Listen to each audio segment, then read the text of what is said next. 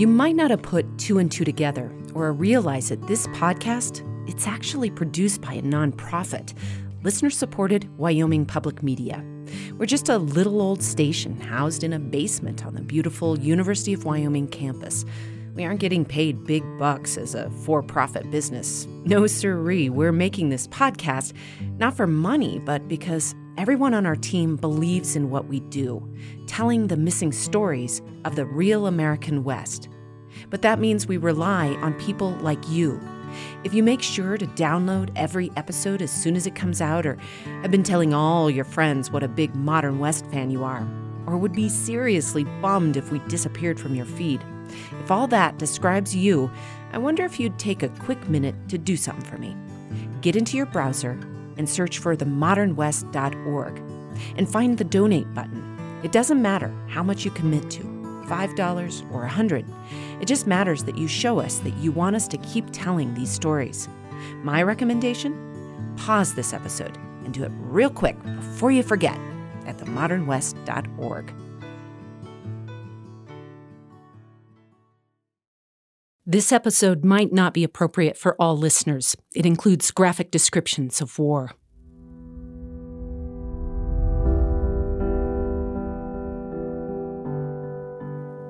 In our last episode, we saw the Plains tribes fighting back against the U.S. soldiers and settlers encroaching on their lands in the months after the Sand Creek Massacre. They showed the U.S. government that they weren't going to lay down and roll over. At Julesburg, Platte Bridge, the Fetterman battle, they came out the clear victors. And so, for a few years, they kept back the influx of settlers across the Great Plains. The U.S. government willingly signed the Fort Laramie Treaty of 1868 that made it illegal for settlers to step foot onto Plains Indian lands, including the Black Hills in what's now South Dakota. But then, only six years later, Colonel George Custer confirmed there was gold in the Black Hills, and settlers started pouring in. The U.S. Army did little to hold back the tide. In fact, in 1876, they made a three pronged advance on the Plains tribes. Colonel John Gibbon came in from the west, Custer from the east, and General George Crook from the north. Their goal? To herd the tribes onto the reservation and force them to sell the Black Hills. Crazy Horse vowed he'd attack them if they crossed the Tongue River. We did not ask you white men to come here. The Great Spirit gave us this country as a home. You had yours. We did not interfere with you. We do not want your civilization.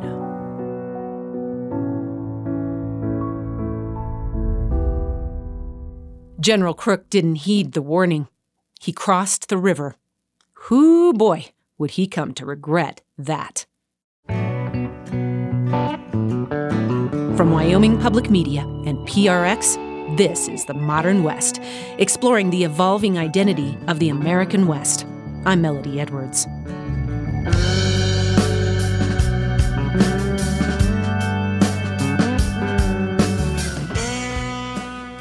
Maybe General Crook felt overly safe because he crossed with the help of Shoshone and Crow scouts. The Crows were particularly motivated to help the government since the Lakota were hunting and camping on land promised them. On Rosebud Creek in southern Montana, they stopped to rest after a very long march. That's when Crazy Horse and Chief Hump charged in with a 1,000 strong war party. The Battle of Rosebud Creek went on for six hours straight, a much longer, bloodier battle than Fetterman or Platte Bridge. Minnekoju Lakota historian Donovan Sprague, you'll remember we met him last episode, he says the Cheyenne call it the battle where the sister saved her brother, based on a real rescue of a Cheyenne warrior by his courageous sister. On our tour, we saw a sculpture of it at the Little Bighorn Historic Site. Brother faced certain death on the battlefield, and over the hill in their finest regalia came this woman, and it was sister, and she swept down there and, and all the firing, and, and he jumped on the side of her horse like that, and you can can't see him. You can see his arm is showing, and a carbine rifle And then over where the reins are, you see his eyes. He's peeking out. And she's sitting on the horse with her finest regalia. And that big old horse is stretched out and they're going to safety. Wow. and she, she rescued him. They got over the hill where the warriors were at safety, and they said there was a lot of high five going on. Donovan says women were often involved in fighting, helping to find and remove the dead and care for the wounded. After the fighting was over, General Crook swore he'd won the battle because his troops were the last on the battlefield. But actually, Donovan says he limped back to Sheridan, Wyoming, a short distance away, and wasn't able to motivate his troops for the Battle of the Little Bighorn just a few days later. Instead, Donovan says, Crook decided to relax.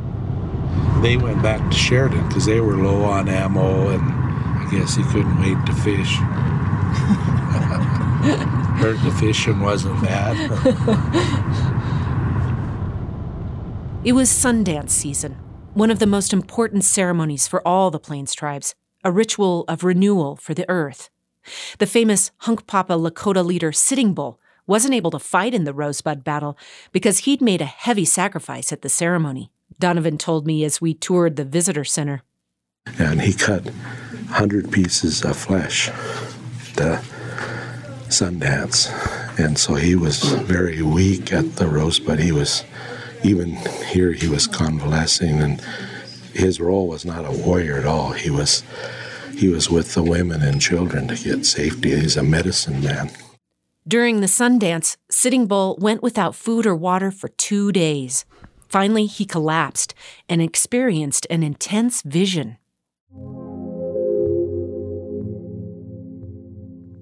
And he seen soldiers falling upside down into the camp. He predicted a great Lakota Cheyenne victory. So when Rosebud happened, they thought, well, this must be it. And they said, nope, there's a bigger one coming. As they fell, Sitting Bull said he saw the soldiers' hats falling off, and they tumbled down like grasshoppers. And his vision was correct. An even bigger battle was coming. Not far away, only eight days later, on June 25th, as many as 10,000 Lakotas, Cheyenne, and Arapaho were camped together on the Greasy Grass River, now known as the Little Bighorn. That day, teenagers watched over the humongous herd of ponies on the ridge above. One of them was 13 year old Black Elk. Near the end of his life, he remembered that day in his classic memoir, Black Elk Speaks. Several of us boys watched our horses together until the sun was straight above and it was getting very hot. Then we thought we would go swimming, and my cousin said he would stay with our horses till we got back. When I was greasing myself, I did not feel well. I felt queer. It seemed that something terrible was going to happen. But I went with the boys anyway. Many people were in the water now, and many of the women were out west of the village digging turnips. We had been in the water quite a while when my cousin came down there with the horses to give them a drink, for it was very hot now. Just then we hear the criers shouting in the Hunkpapa camp, which was not very far from us. The chargers are coming! They're charging! The chargers are coming! Everybody was running now to catch the horses. Then another great cry went up in the dust Crazy horses coming! Crazy horses coming! Off toward the west and north, they were yelling, Hoka hey! Like a big wind roaring and making the tremolo, and you could hear eaglebone whistles screaming.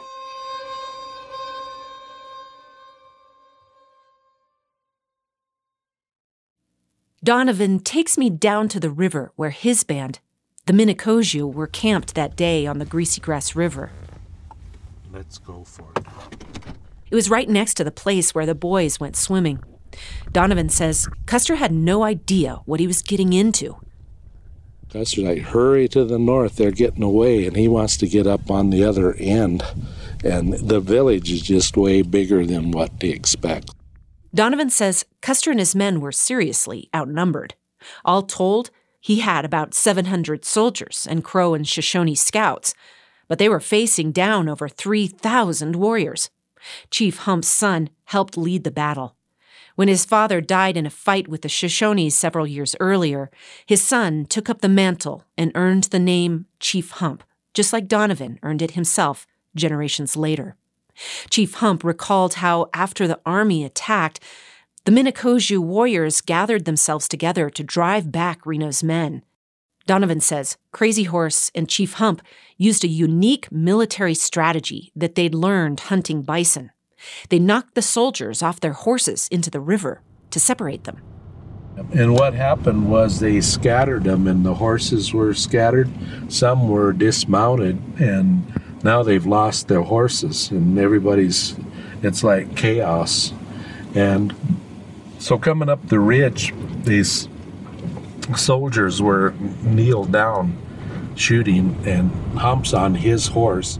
But this strategy was also risky. It puts you up close to the enemy. Here's Chief Hump. The first dash the Indians made, my horse was shot from up under me, and I was wounded.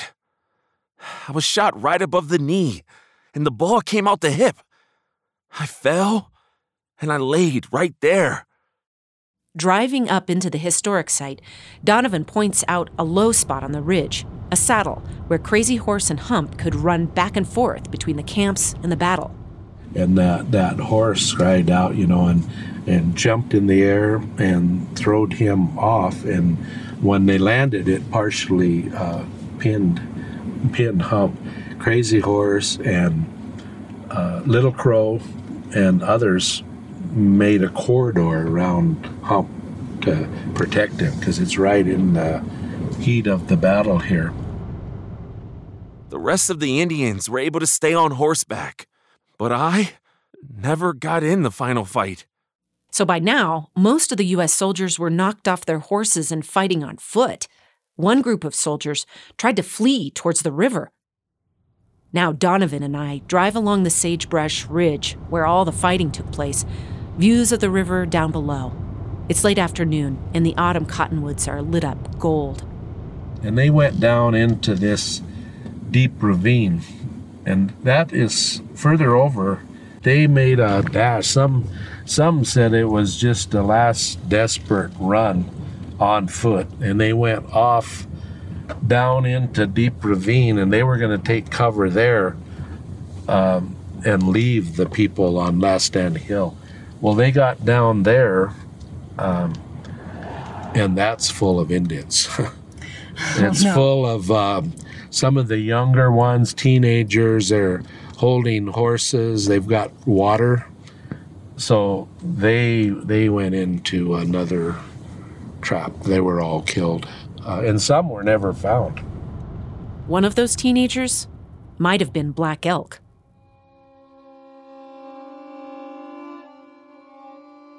Soon the soldiers were all crowded into the river, and many Lakotas too, and I was in the water a while. Men and horses were all mixed up and fighting in the water, and it was like hail falling in the river. Then we were out of the river, and people were stripping dead soldiers and putting the clothes on themselves. There was a soldier on the ground, and he was still kicking. A Lakota rode up and said to me, Boy, get off and scalp him. I got off and started to do it. He had short hair, and my knife was not very sharp. He ground his teeth. Then I shot him in the forehead and got his scalp.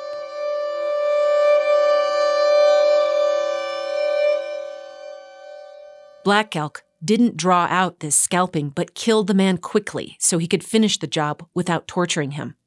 Donovan says most atrocities committed by indigenous fighters were done for symbolic purposes.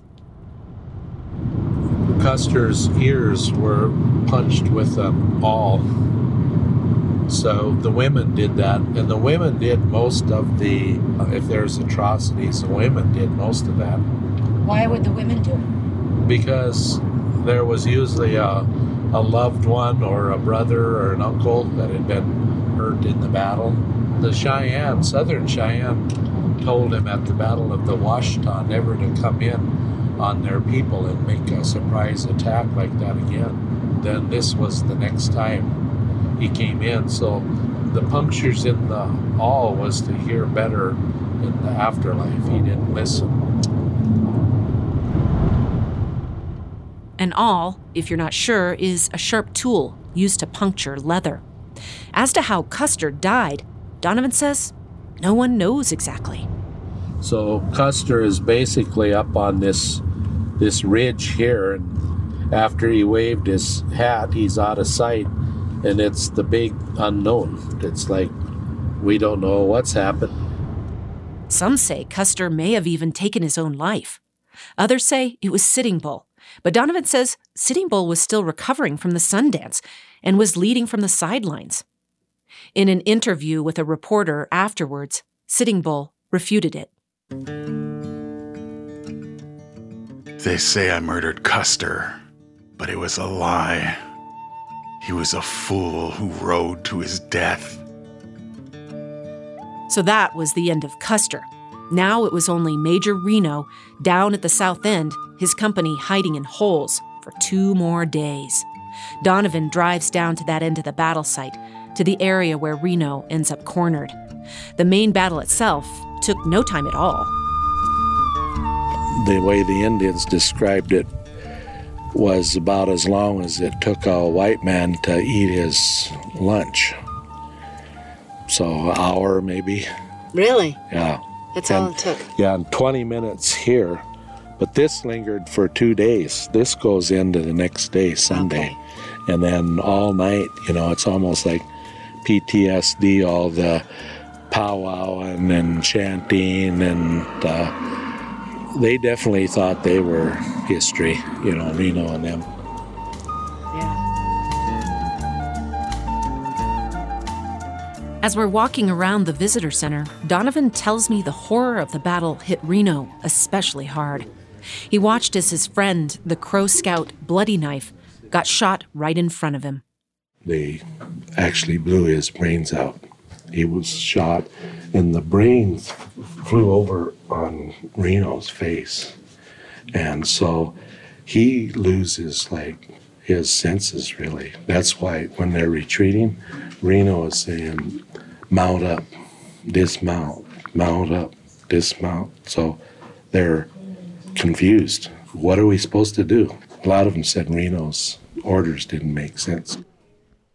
Crazy Horse later defended the brutality of the battle. They say we massacred him, but he would have done the same to us had we not defended ourselves and fought to the last. And because of Sand Creek, they knew how cruel the U.S. Army could be.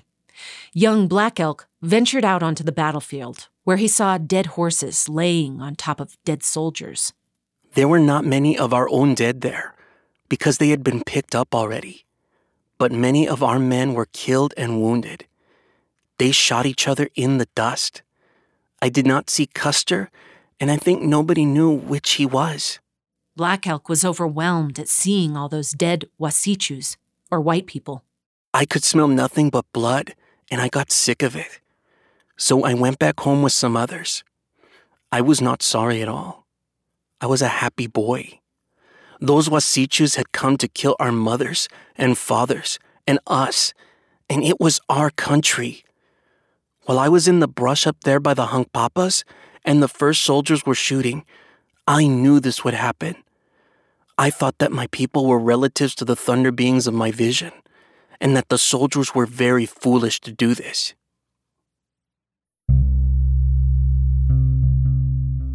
When you visit the historic site, most people mill around at the Last Stand Hill, where Custer's body was found. It's a fenced off area filled with white grave markers. Now, are these markers the white ones? Those are just U.S. soldiers, not not. Um, Yeah, they're soldiers. There used to be, so that's another point, you know, is like in the old days, don't even give the natives a marker, just the soldiers. So Donovan says for years the tribes came to the site without permission and erected their own markers, stacks of stone, where their warriors had fallen. And so only like in the last 10 years, the Park Service found out what those markers that we have are for. They would, the different superintendents through the years would clean house, they'd come out here and they'd clean them and haul them off. And then they noticed then they're back. And so we finally told them what they were there. now they leave them alone.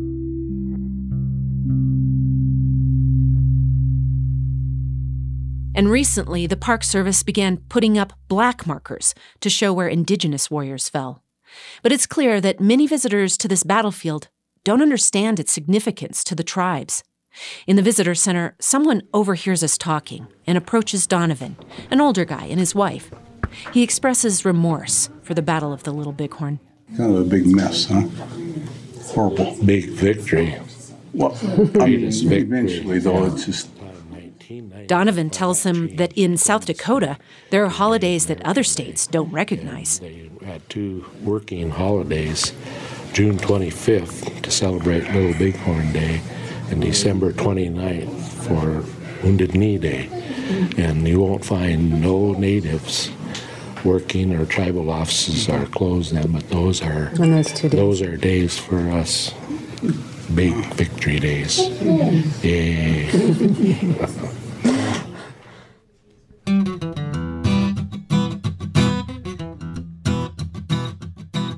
So while the U.S. has long thought of this battle as a low point in its history, it's very much a moment to celebrate for the Plains tribes. But it had its ramifications. This victory quickly led to a violent crackdown by the federal government. That's when we return.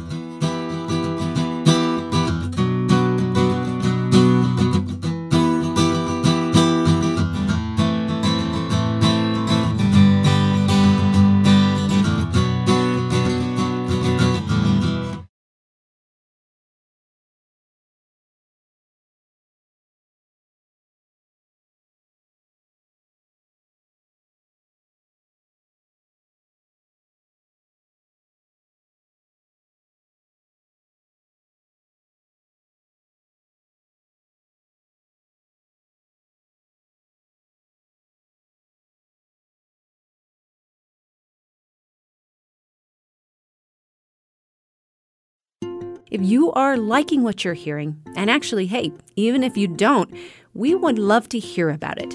Take a moment right now to leave a rating or review on your podcast app. It'll help new listeners discover the modern West so that we can keep bringing you stories about the evolving identity of the American West. Hey, thanks, y'all.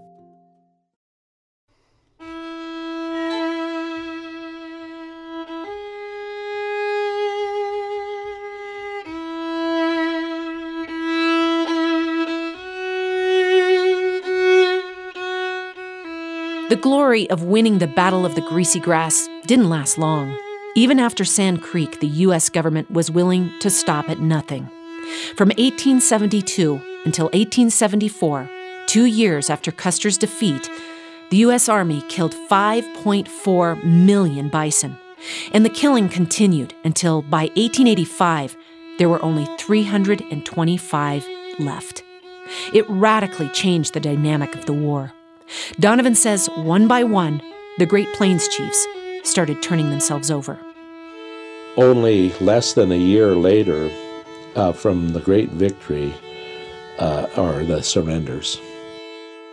Less than a year later, it's like a, a, a wagon of settlers, a family could come across Wyoming here and never see uh, Lakota. And uh, so they were removed from this area, even though the treaty had boundaries, you know, clear over here to, to Fort Laramie. That treaty would, treaty land would be diminished also. Crazy Horse's surrender didn't go so smoothly. In 1877, when the soldiers were bringing him into Fort Robinson, he struggled and a soldier stabbed him with a bayonet and he died. Four days before his death, he smoked a sacred pipe with Sitting Bull and shared a dream for the future of Indigenous people.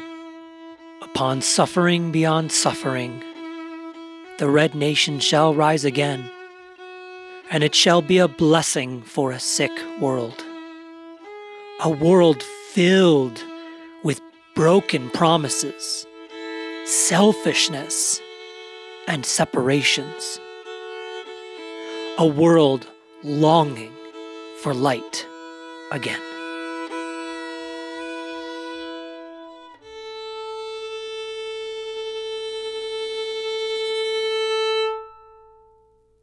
Congress had passed the Homestead Act in 1862, giving 160 acres of government surveyed land to any adult citizen.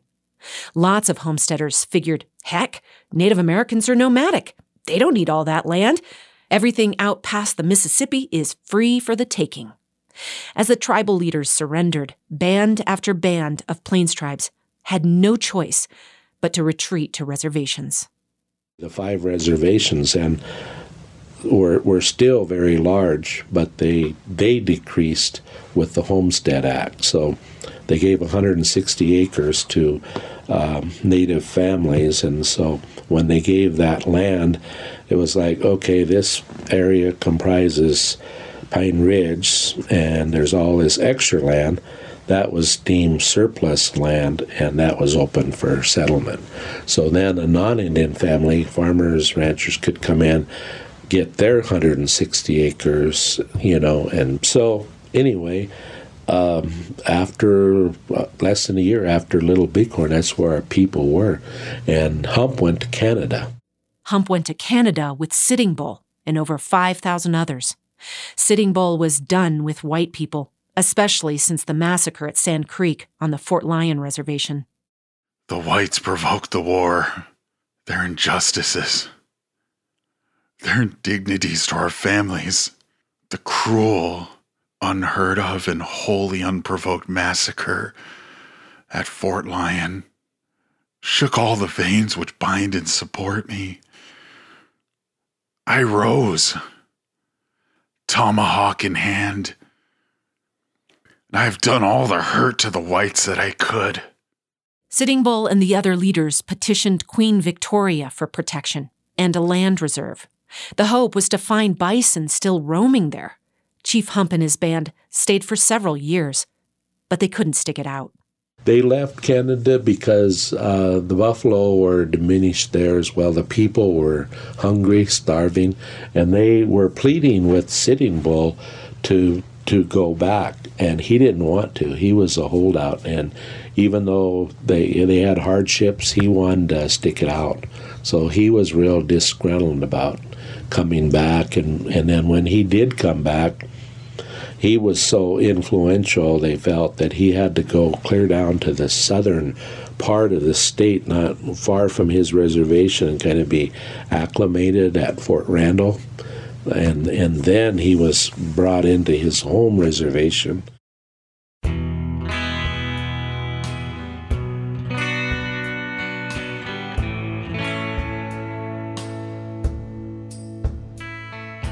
It had now been over 20 years since the Sand Creek Massacre, over 20 years of defending their way of life, fighting for their religion, language, their very survival.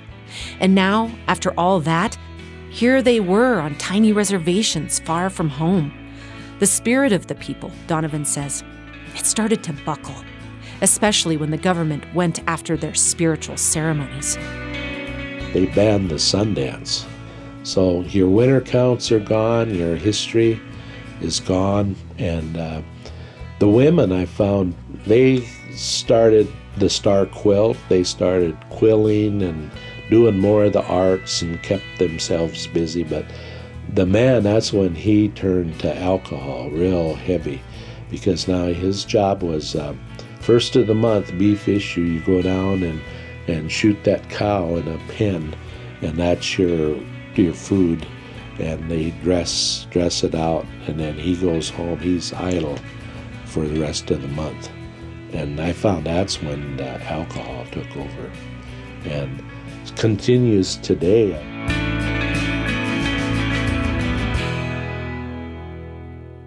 But then along came the ghost dance. Hey ya hey yeah, nani sana hey ya hey ye nani sana hene cha say hi cha u hey ye hene cha say hi ka u hey ye na ta beni sena ti hey it started with the Paiute in Nevada in the early 1870s, a new dance ceremony that promised to bring back your dead loved ones. Tribes across the West had lost so many mothers, children, spiritual leaders. The sorrow felt incurable, immeasurable. But here was a glimmer of hope. Sitting Bull and Hump decided they should bring the dance to their people. By December 15th, 1890, him and Hump are the two, the son of Hump, are the two main ghost dancers. They're practicing the ghost dance religion is spreading, and uh, military are very fearful of this. They thought if you danced, you went on the warpath. But for the ghost dancers, it wasn't about violence at all. In fact, the spiritual guide named Wovoka traveled the country teaching indigenous communities about it. And he said the dance would succeed if there was peaceful coexistence and a strong work ethic. It was a, a religion. It was based on uh, Wovoka from uh, the Paiute. Runners went out west to learn about that, and as they brought this religion back, different tribes adapted it in different ways. Black Elk was now 27 years old and a spiritual leader in his own right. He'd lost many loved ones over the long years of fighting back white settlement. I thought of my father and my brother and sister who had left us, and I could not keep the tears from running out of my eyes. I raised my face up to keep them back, but they came out just the same. I cried with my whole heart, and while I cried, I thought of my people in despair.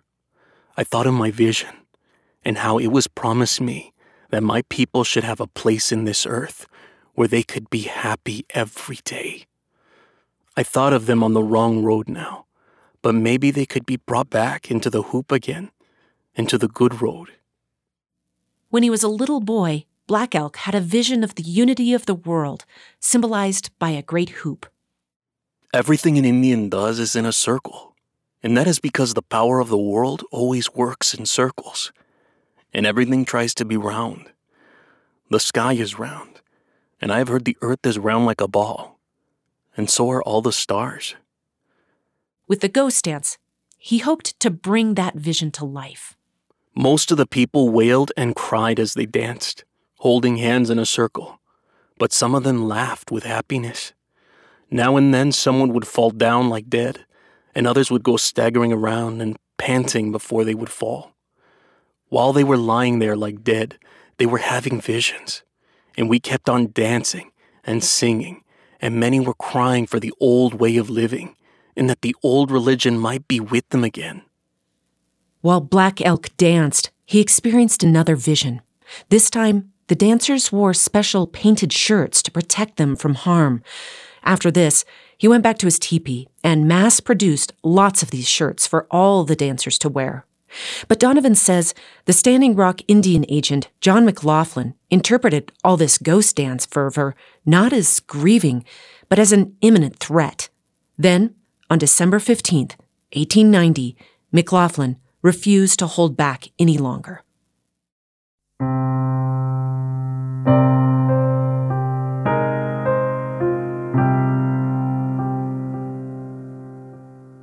He was going to stop the ghost dance there at his reservation and stop Sitting Bull. He sent um, Indian police out to do the work of the soldiers and make an arrest at Sitting Bull's cabin.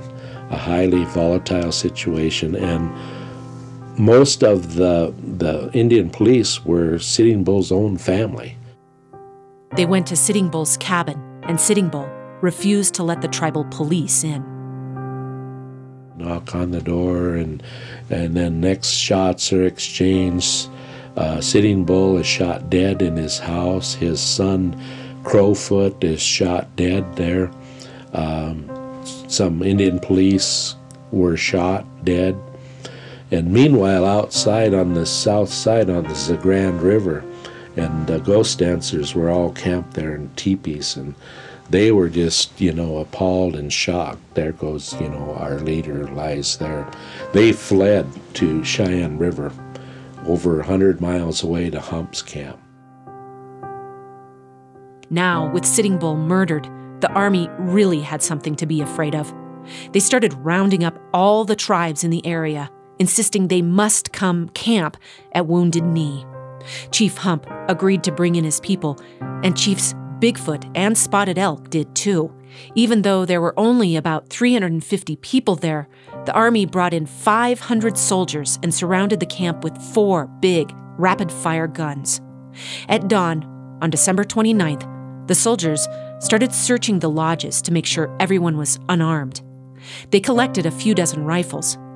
Then, at one lodge, the ghost dancer Yellowbird started taunting the soldiers. At that moment, they demanded the gun of a deaf man, Black Coyote. But he couldn't hear them, and confusion ensued. Black Elk learned about what happened next.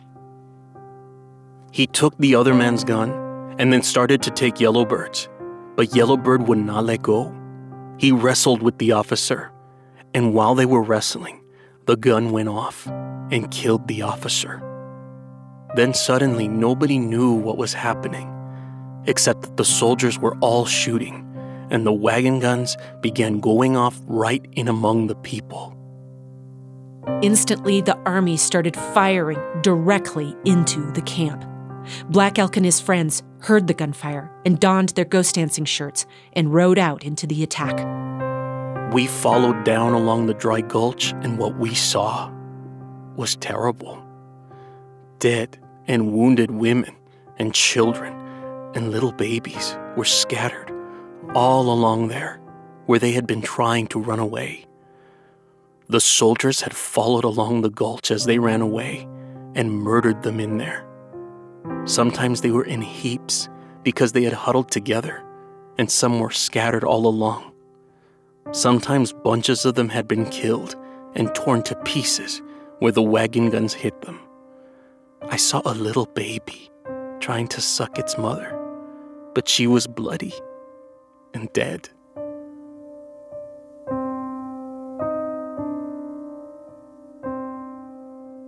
Historical photos show the dead in the snow, wearing Black Elk's ghost dancing shirts.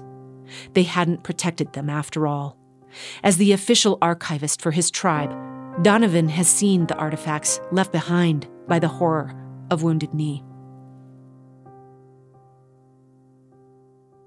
The world doesn't know about it, but there's a place called the, the cold room. In the cold room at our archives at the tribe is a temperature control big big room. and It has all the wounded knee items that we've been able to find in the world at museums and Smithsonian and you know it's it's a sad place it uh, it's full of like beaded little kids vests with bullet holes all riddled in them and there's actual blood on the garments yet to this day they have they bury them in a mass grave you know, there's no ceremony. They just dumped him in there. Over 300 people were murdered at Wounded Knee. Once again, just like at Sand Creek, they were mostly women, children, and elders. Black Elk on horseback with only a ceremonial bow and arrow felt powerless to stop the killing. It was a good winter day when all this happened. The sun was shining. But after the soldiers marched away from their dirty work, a heavy snow began to fall. The wind came up in the night. There was a big blizzard, and it grew very cold. The snow drifted deep in the crooked gulch, and it was one long grave of butchered women and children and babies who had never done any harm and were only trying to run away.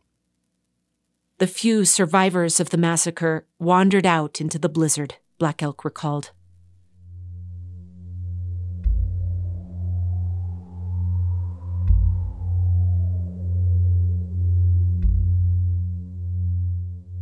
It was dark now, and late in the night we came to where they were camped without any teepees. They were just sitting by little fires, and the snow was beginning to blow. We rode in among them, and I heard my mother's voice. She was singing a death song for me because she felt sure I had died over there.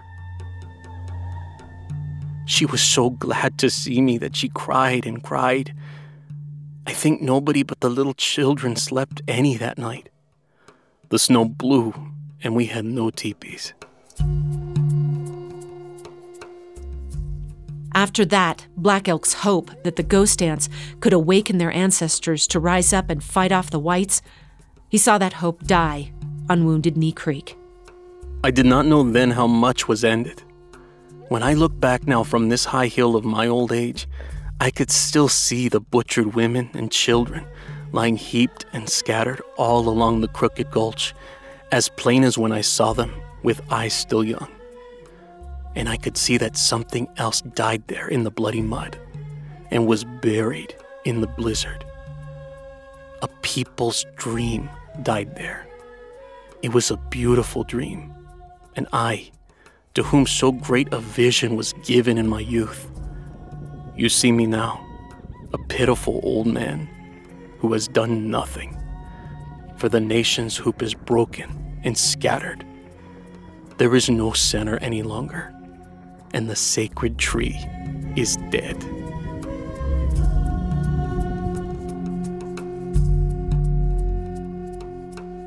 But now, over 130 years later, Donovan has his own vision for the future. Black Elk, you know, he said the hoop of the nation is was now broken at Wounded Knee. The, the will of the people and the hoop is broken. And so since that day, I, I always grew up thinking, well, hoops can be mended. And that's where I'm at most of my life is is collecting the history and mending the hoop. Uh, the hoop dancer represents all that's good in life and your hoops are spinning everything's good it's a good day you're in sync and you've got your values uh, lakota values bravery generosity respect wisdom you've got the circle of life in there and spring summer fall winter and four races and good road of life and bottom line is a hoop can be mended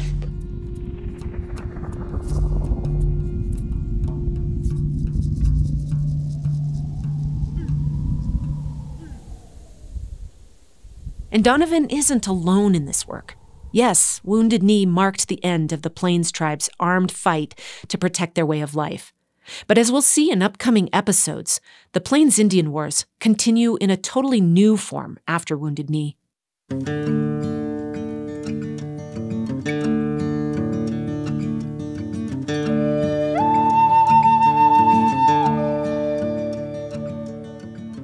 Next time on Mending the Hoop, the U.S. government came up with a devious way to suppress the Plains tribes without guns or battle by taking away indigenous children and shipping them to faraway boarding schools. These boarding schools left deep scars that still affect Native Americans today. And a lot of the elders would say um, our kids were being held hostage. Because how do you break a family? How do you break a tribe? Is you take their kids away. That's their future, their language, their culture everything because you're passing on that legacy of who you are through these children. Now, though, tribes like the Northern Arapaho are reclaiming these children's remains and burying them at home as a way towards healing. Just one of many ways that tribes are mending the hoop. I'm Melodie Edwards. Our story editor is Ojibwe playwright Marty Strenzewilk. Noah Greenspan is the assistant producer and line editor. Our sound designer is Charles Fournier. Luke Foring is the digital producer. Thanks also for help from Sarah N. Leverett, Tina Unger McGee, Emily Jankowski, and Courtney Blackmer Reynolds. History reenactment by Hopi Apache actor Phil Ava. A Hashiman and Black actor, Brian Green, and Ojibwe actor, Marty Strenzewilk. To see Anna Castro's original photography for this season, go to our website at themodernwest.org. Music by Apache musician Andrew Vasquez and Tlingit musician Caskey Russell. Special thanks to Fred Mosqueda for tracking down and performing one version of the Ghost Dance song. Our theme song is by Screen Door Porch. This podcast was produced on the University of Wyoming campus that occupies the ancestral and traditional lands of the Cheyenne, Arapaho, Crow, and Shoshone indigenous peoples, along with other native tribes who call the Great Basin and the Rocky Mountain region home. We recognize, support, and advocate alongside Indigenous individuals and communities who live here now and with those forcibly removed from their homelands. The Modern West is a production of PRX and Wyoming Public Media.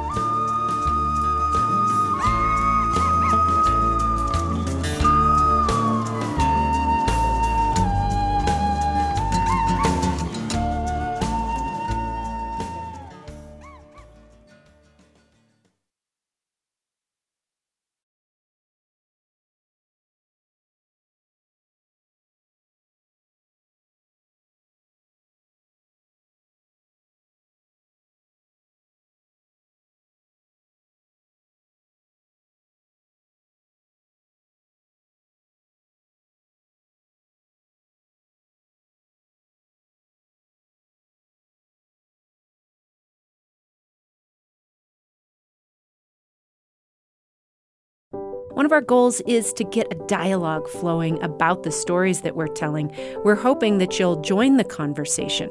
So connect with us on social media and let us know what your thoughts are, whether you agree with what you're hearing or not. We're at Modern West Pod on Instagram, Facebook, and Twitter. That's Modern West Pod.